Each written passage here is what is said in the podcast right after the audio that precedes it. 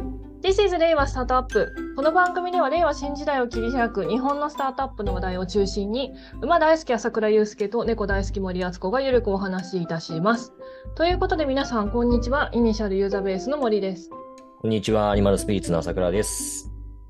会食続きの朝倉さんはい最近面白かったことはありますか面白かったこと。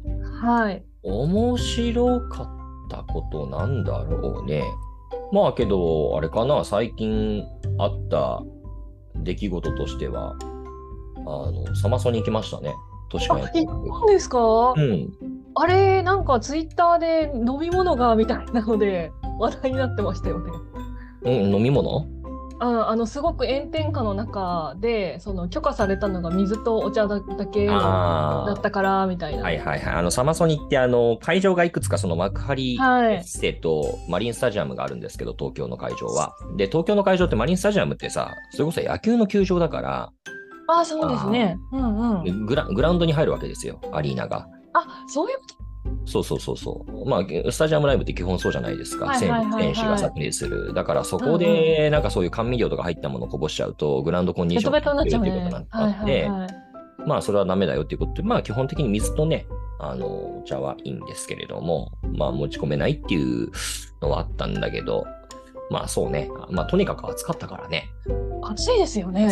うんまあ、確かに中でね、水とか入ったらいいなって思ったりはするけれども、まあ、しまあ、仕方ないよな、それは。うん雪はするけどね。うん。あとね、あの、前、昔、あの、某健康飲料メーカーの、あの方と仲良くしてもらってるんですけれども、まあ、毎回、そのフェスで、あの出してるじゃないですか、そういう、なんか栄養、スポーツドリンクを。はいはいはい。で、あれってさぞかし僕もね、フェスでやったら儲かんのかなと思ってたら、全然あれなんか赤字、持ち出しっぽくて、あえー、そうなんですか。うんはまあ、ある種広告効果もあるんだけど、いや、例えばさ、はいそういうこと本当に炎天下の、おーああいうフェスとかで、えー飲み物が切れて本当に人に何かあったら困るじゃないですか。い。だからもう本当にあれはもうも持ち出してやってんだって。むしろ、あの、もうは大量に、あのーなんていうのかな、もうどう考えても吐けないぐらいの量を、もう絶対切らさない。機能はいしはよいうはみいたいは。で、結局余って、また再輸送してとかなってくると、なんか、あまあ、コスそトがんかなかっにちゃ正う直儲けは出ないし、い。へえ。まあ、仲間まあ、プロモーション的な意味合いはあるんでしょうけど、あとそのカルチャー作るみたいな、あーまあ、そういった意味合いでやっているみたいで、あれはなんかどうもね、儲かってないらしい。あそうなんですか。まあ、ある種、なんかちょっと、ちょっとした使命感だよね。それこそさ、うんうんうんなんかそういうドリンクがなくなってさ、みんななんか熱中症の人が続出してバタバタってなったらさ、とんでもなく批判を受けるよね。とんでもないことになりますよね。うんうん。だから一回聞いたのは、某、もうなんかあれだな、まあ新しいフェスで、なんかあのースポーツドリンク売らせてやるから、協賛出せって言われて、いやいやは、い協賛どころかなん、なんならこっちはなんかもう、チャリティーぐらいのつもりでやっとるわ、みたいな。 そうなりますよね聞いたことあるね。うん。へえ。そんな様のソニーに参戦したはい朝倉さん、はい大丈夫でしたか暑いながらも楽しめまましたあか暑いよね。けど大体さ、なんかこの時期そう、はいもう大体分かってきたんだけど、はいこの間、もうその、僕はなんか、なんだろう、12時過ぎからですね、えーニュージーンズを見たくて行ったわけですよ。ほいほい可愛いと思いながら、可愛いというか曲がなんか脱力的な感じでとても好きなんでい いんですけど、はいえっとね、大体それはなんか12時とかで、で、うんうん感じたんだけど、このその前とかに、あのー新潟競馬場で競馬見に行ったりとか、はいさらに前の前の週とかは、あのーフジロック行ったりしてるわけなんだけど、はいやっぱね、12時前後がやっぱ一番きついね。当たり前だけど。いやあ暑いですよね。うん か影なくなっちゃうからそう。結構ね、クラッとくるね。確 かに、確かにちょっと俺も一瞬ね、もされなかったけど、フジロックの時とかまあ飲んでるのもあったし、はいはあいれちょっとクラッとするかもなって一瞬 思った。あれ、気気が気がなんかどっか行っちゃう時あった新潟競馬場の時もちょっと一瞬、もうだからね、年だからね、気をつけなき ゃね。だからこれがさ、なんか2時、3時、さ2時まであれ、けど3時ぐらいになってきたらもうもうかかなり、ああ、なんかもう余裕みたいな感じになるんだけど、あまあ日傾いてきて影も出てきますからねと、いやけどね、影なくとも、うん、まあ2時過ぎたら余裕なのかな。やっぱ12時きついね。中点ってきついね。じり、うんうん、じりじりきますね気をつけましょう、本当に。まあでも倒れなくてよかったですはい。皆さんも倒れずにねエンジョイもできて何よりでございましたはい。皆さんもねあの今日はあの今日の収録はですね8月22日にしてるんですけれども今日はね久しぶりに曇ってるんですよね。あ、今日そうだね。言われてみれば。そうですあの予報では雨なので、まあ、久しぶりに涼しいといいなと思っております。どうせ暑くなるよ。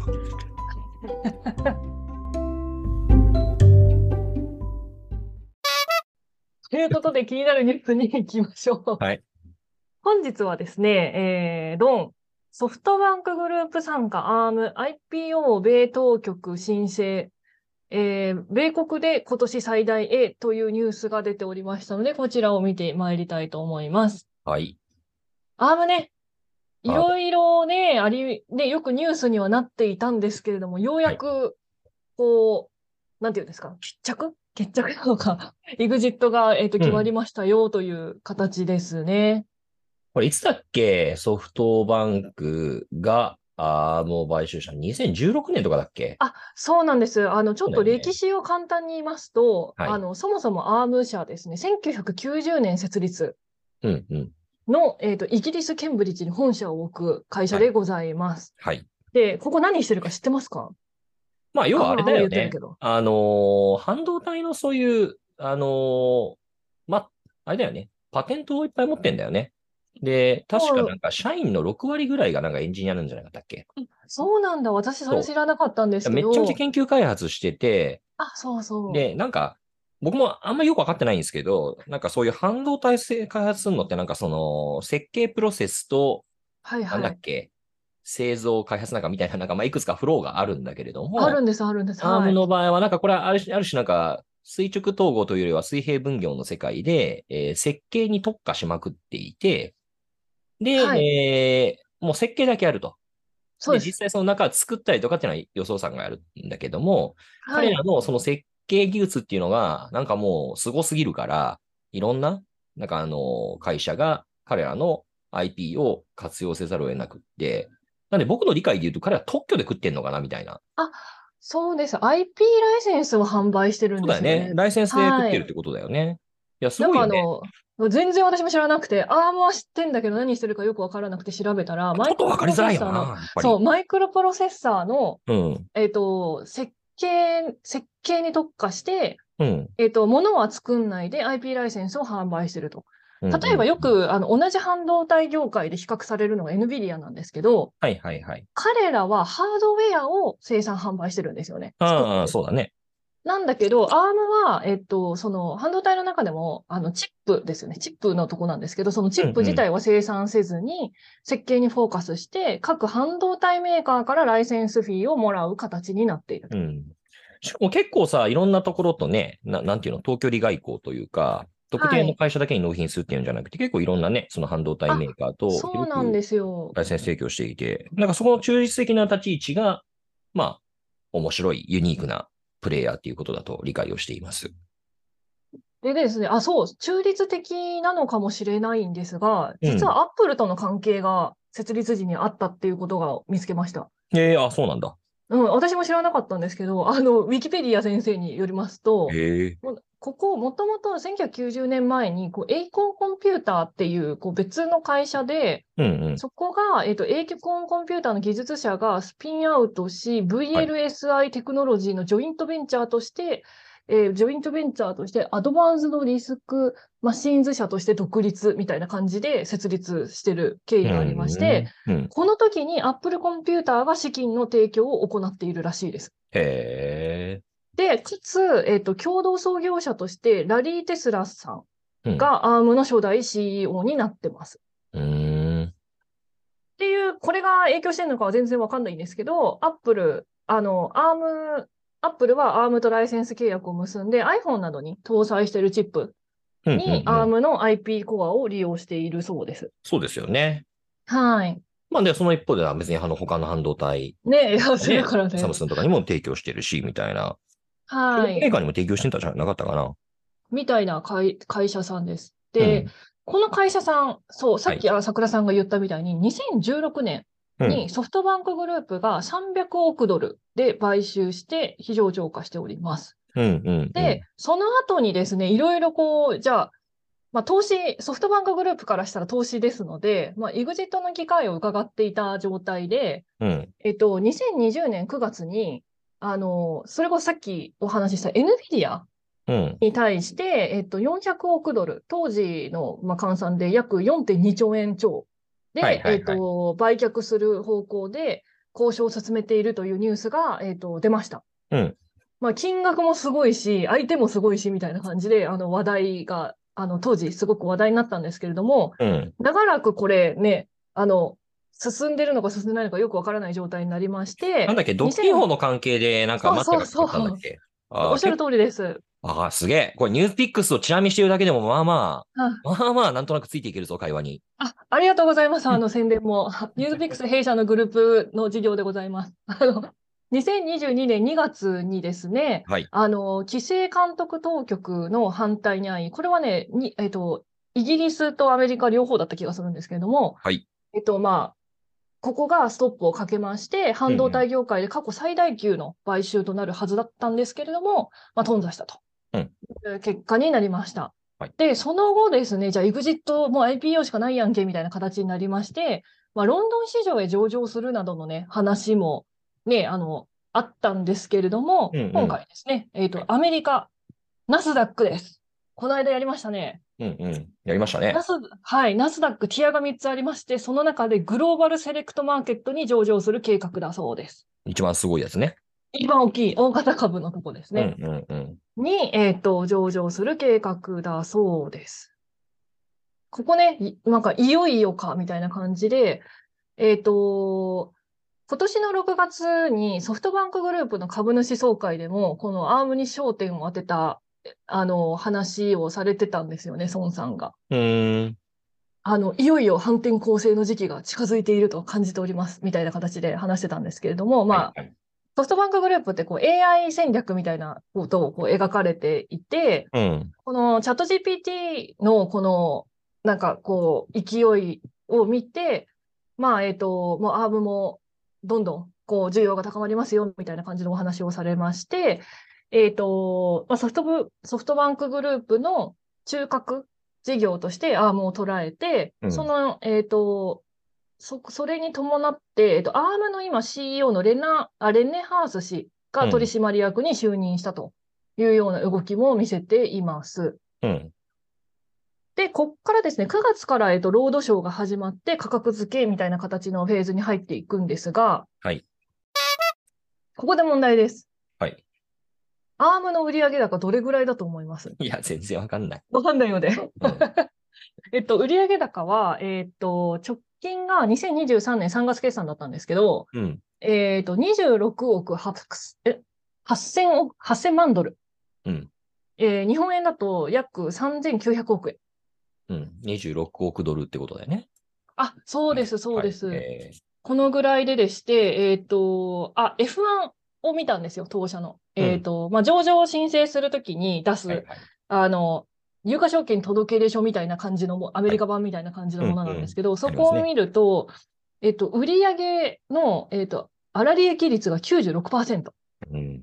すごい。で、営業利益映率が像してないから20、ね。そうそうそうそう。で、営業利益率が25%。うん。ということは、大体えー営業利益が大体975億円ね。うん。このなんか半導体関連企業のなんか、なんだろうな、PL 構成として、この会社はどこでしょうって言ったら、なんかすぐに答えられそうなんですわかりそう、わかりそう。 96% なの、メーカーちゃうやろみたいな。そう、ファウンドリーみたいな。で、なんか、えーファブレス企業だとね、割とそうなりますよね。で、えっ、と、当期純利益がですね、えっ、と、5億2400万ドルですね。うんえーなんで、えっ、と、だから、利率、率に直すと19%程度ですかね。うーん。結構、あの、利益がジャブジャブ出る体質なんだなっていうのが伺えまして、ここで問題です。 また売上高、日本円3900億円うんうん。の会社、上場企業ってうん、どこだと思いますああ、いや、さっきもそれね、一瞬思ったんだよな。売上私そ4000億う円そうぐらいってことでしょそう、私もさっき調べました。どこだろうね。うーん。なんか、まあ、メーカー系とかなんか多いんだろ私全然イメージが湧かなくて、うな。うん、うん。見。て、なるほどってなったんですけど、答えちゃっていいですかはい。ズバリ3900 3900億円ぐらいだと、あの、あ、当たってます。メーカーのライオンさん。あー、ライオン。ライオンさんと、あとセガサミーホールディングスさん。セガサミーで4000億とか、はい。パチンコですね。パチンコね。で、えっ、と、4000億円に行くと、東洋坊さんうんうんうんですとか、あと、京和キリンさん。うん。うんうんうん。あとね、電鉄系も出てきますね。小田急電鉄さん。小田急4000億か。うん。あとうね、ん九州旅客鉄道とかが3800億円ですね。 JR 九州ってことですよね、これ。そうです、そうです。うんで、。例えば、えっ、と、ライオン、一番近いライオンさん見てみると、うん。えっ、と、2022年12月決算の売り上げがだいたい3899億円。うん。営業利益が288億円。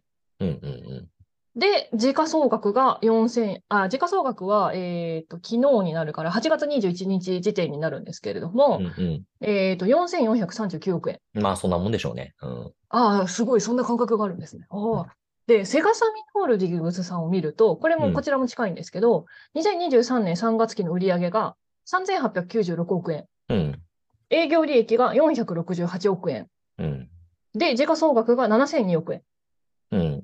まあ、ん営な業感はじです多分、ライオンよりは高いんだろうなと思あっあ、て。そうですよね。それについ多分、まあ、PR もなんかもうちょっとつきそうな気するから、うん時価総額的にはもっと高いんだろうなと思いましたけど、まあ、なんか、1兆円いくかいかないかぐらいの間を、なんか、行き来してそうな気がしますよね、パッと聞いて。あ、そうですよね。うんで、こんな感じの、日本だとね、こういう感じなんですけれども、じゃあ、アーうんムがどんぐらいつくんでしょうかっていうのが、まあ今後、まあ、ポイントになるところかなと思ってます。注目浴びますよね。何円ぐらいつくかうんうんうんみたいなのはね。どんぐらいつくと思いますいやー、もうなんかだいぶとんでもない額つくんじゃないですか。つきますかねう。ん。 NVIDIA で今どんぐらいなんだっけな。あれ、入って、入ってくるかなあの、何でしたっけあ、七人の侍 あ、えっと、マグニフィセントセブンね。あの、言いたいことは分かった。あの、だいぶね、僕と森さんの間で、あの、あうんの呼吸がね、精通するようになってきま した。よかった。あれに入りますかねマグニフィセントセブンは、そうね、まあ、ちょ、そこまで、わけど、どうだろう。そう一だ応よだな。から、NVIDIA が今年の5月に時価総額が初めて1兆ドルを突破したんですよね。日本円で140兆円ぐらいですうんね。うんうんうんうんうんうい けないのかなん。まあ、あんのかもしんねえな。わかんないそう言われるわと。かんない。うんこの感覚値が全全然ない。まあけど、そしたら8人になったらもはやね、マグニフィセントセブンじゃないからね。次なんて言うんですあかの何のオね。マージュでも何でもなくなっちゃうからどうすんだみたいな。まあ確かにね、NVIDIA がそんなに大きいんだもんな。うん、う 8, ん八位でなんか、こう、こう戦隊系のなんかってあるんですかね。いや、わかグんなルいけどーわプ。かんないけど。何でもいいよ、それは。誰がなんかうまい語呂考えるでしょ。はい。 うんしかもそれで入ってきたら、あれですね、またナスダックですね。うん。ね、1, 1から1、1位から7位がナスダックだっていう話を、ナスダック上場の回でしたんですけれども、はいはいはい。あのママグニフィはいセントセブンが全員ね、なナスダックだったんで、うん。まあ、そんだけ、まあ、成長株がね、評価されてるってことですよね。素晴らしいですね。。はいと。いうことで、あの、9月ですね、に入ってからロードショーがあって価格がついてくるので、こちら、えっと、気にしていきたいと思っております。これまたあれですかね、ソフトバンクさんのあの決算発表だと、あのね、金の卵みたいな話だ な。ちょっとアリババからのね、ちょっと転換を急がなきゃいけないなーっていうのをいう感じではありますよね。あそうの、ですよね。たまたまこの間だけれども、あのーアメリカであのリーマンショックの時さ、なんかすごい空売りしてた人、思いっきり、はい。が、はないんはいかはいはいアはいリババ株を全部処分したみたいなのを見 て、はあ、みたいな。まあけど、なんか、こういうとなんなんですけど、ソフトバンクグループさんのね、なんか、こんだけ、えーすごい会社持っているのに、なんかこれだけ、なんか、ソフトバンクグループの評価が低いのはおかしいってことを、よく過小評価されてるっていうことをよくおっしゃる。ああ、はいはいあれはい見るはとい。さ、アリババすごいでしょだからうちの株価も、うちはアリババこんだけ持ってんだから買ってよっていうことじゃないですか。乱暴なことすると、まあ別にはいアリババに限らずいろんな感じはいはいはい。けどだったらアリババ直接買うわって思うよね。私も思いました。うん、といつも、あのお話を聞きながら、僕は思っているんですけれども。はい。はいん。 まあ、あの、投資家なんで、その利益を、その株を買って、売却した利益を出して残る と思いますので、まあそうね、目利き力だった話なんでしょう ね。アームのね、そのね、あの、リターンに期待をしましょう。はい。この番組はスタートアップ情報情報プラットフォームイニシャルの提供でお送りします。お送りしました。えーイニシャルは、法人有料版会員は毎月丸の内オフィスで150名程度の交流会に参加できます。オンラインコミュニティもありますので、ご興味ある方はイニシャルまでお問い合わせください。ということで皆さんごきげんよう。ごきげんよう。